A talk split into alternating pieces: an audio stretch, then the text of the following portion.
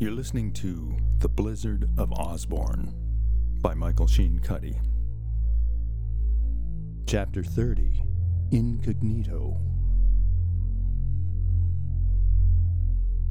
Chief of Security Services Thornfeld was briefing the Crow on the meeting they'd set up with Dr. John Chiliconcon. Mostly he avoids being seen in public, but when he has to travel, he's notorious for moving about in outlandish disguises. It's now believed that Dr. John was the impostor who posed as the Marquis de Sang during the Burgoyne coup of 29. And for the past week, he's been sending encrypted messages through the back channels telling us to expect a visit from Professor Willywa any day now. Willywa? That charlatan from Botica? Yes, sir. The clown who roams the hinterlands in a wagon pulled by a donkey. What the Burutuku is Chili Con Con up to? Huh? He says he has his reasons, sir.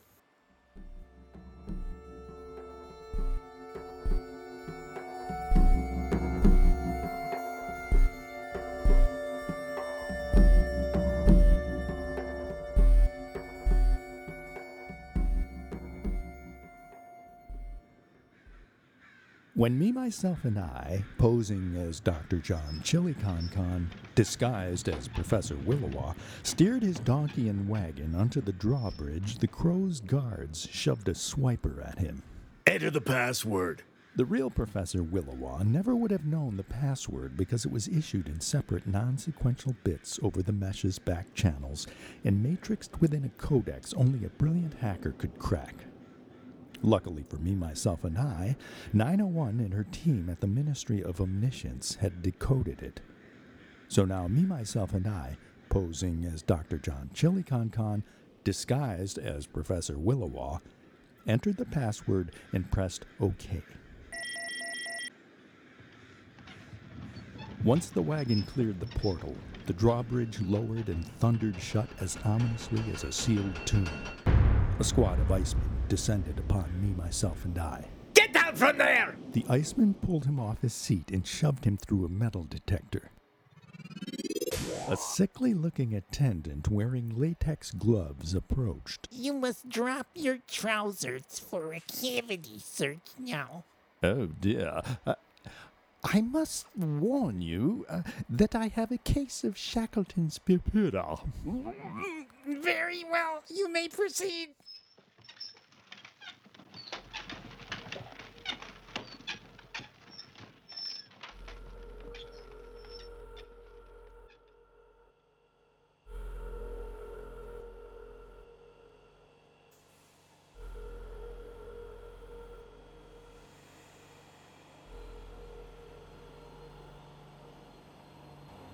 Me, myself, and I, posing as Dr. John Chiliconcon, disguised as Professor Willowa, hadn't expected state of the art facilities like those at the Ministry of Omniscience. After all, other than the Emperor, who could afford them? Nevertheless, he was shocked to see the Crow's equipment, a hodgepodge of third rate junk that made his headquarters look like a deranged hoarder's basement. An even bigger shock the total lack of basic maintenance. Again, he wasn't anticipating environmentally controlled clean rooms like the Emperor's, where temperature, humidity, electromagnetic interference, and barometric pressure are all automatically monitored and regulated. But he never dreamed he'd see mold, mildew, frayed cables, puddles of stagnant water, rust stained ceiling tiles, and burnt out light bulbs. But there it was the sordid guts of an underground movement exposed in all its squalor. As he looked around in disbelief, a shadow caught his eye. A mouse or rat darted out of the baseboard and scurried across the damp floor. Escorted deeper into the Crow's operations center, me, myself, and I, posing as Dr. John Chiliconcon, disguised as Professor Willowa, took pains to look around slowly to capture the details of his surroundings through the special contact lens microcameras Quintilianus had provided. At a heavy double door guarded by two icemen, Thornfeld glanced at Dr. John's wagon. You said you'd be disguised as Professor Willywa. I didn't think you'd go as far as driving a mule drawn wagon. The Imperial Police know Professor Willowa and ignore him as a harmless fool. So, for total realism, I had an exact replica of his wagon custom made. Ever suspicious, Thornfeld paced around the wagon, poking here, looking there. He pulled open one of the wooden panels and peered inside. What's this? Thornfeld unraveled a long metallic hose, the very hose in which Sly was hiding. It's uh, a fiber optic dense pack probe. Uh, we use it to map the nodes in your mainframe's transceiver, so you'll be able to tap into any CCTV camera throughout the Empire. Thornfeld looked doubtful, bending the hose, shaking it, inspecting the hose's end cap, rapping his fist on it, sending Sly into a panic. How's it work? Uh, you actually shouldn't be handling that uh, without wearing the uh, proper anti static gear. Why not? Me, myself, and I glanced nervously between Thornfeld and the crow. If Thornfeld unscrewed the hose's end cap and Sly dropped onto the floor, they were doomed. What the hell is this? The red screw cap on the end of the hose had popped off, exposing thousands of tiny twinkling lights. Uh, I told you, it's a fiber optic dense pack. Me, myself, and I picked up the red end cap from the floor and quickly screwed it back onto the hose. Excuse me, but this fiber optic bundle is hypersensitive to static electricity. Handling it could cause serious damage. Thornfeld looked to the crow, who glared at Dr. John, then shoved the hose back. Struggling to keep his hands from shaking, me, myself, and I, posing as Dr. John Chiliconcon disguised as Professor Willowaw, concentrated on packing the hose back into the wagon.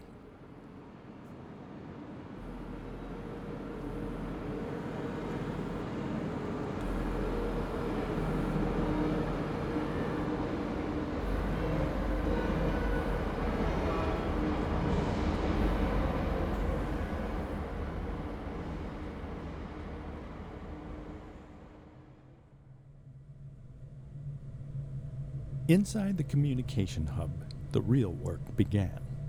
The Crow ordered one of his technicians to give Dr. John an overview of the hub's system architecture. Coached by 901, me, myself, and I, posing as Dr. John Chiliconcon, disguised as Professor Willowaw, asked questions to give the impression that he knew what he was dealing with. Apparently satisfied, the Crow dismissed his technician, then turned to Dr. John.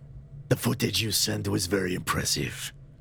Now, if you can deliver on your promise to hack the Emperor's entire surveillance network, you will be rewarded handsomely. Me, myself, and I, posing as Dr. John Chiliconcon, disguised as Professor Willowaw, recalled what 901 at the Ministry of Omniscience had repeated over and over. Once you're inside, don't overthink your situation. Just follow the next step in the plan. In the plan.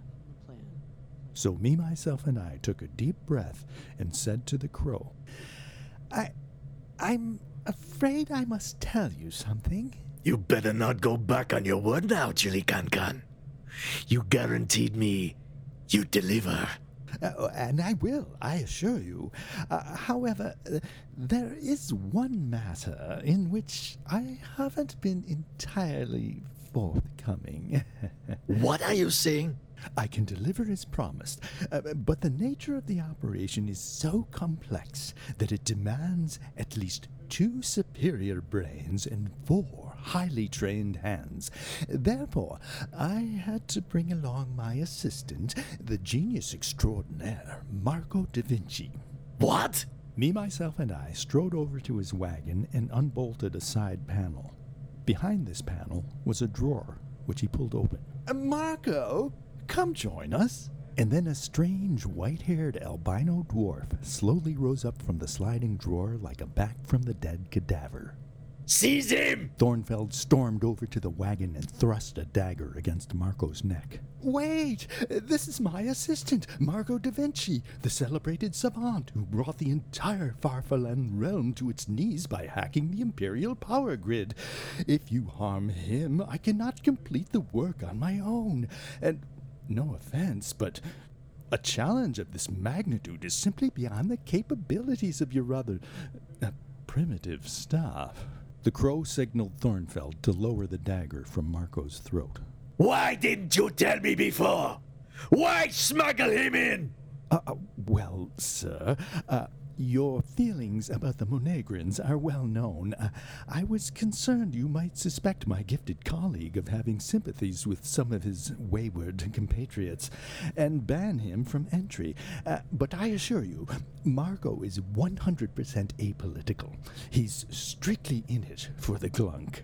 The crow glared at Marco, but seemed relieved to hear that he was merely greedy and not a religious zealot. Now, as you can see, Marco is an albino, so bright light is intolerable.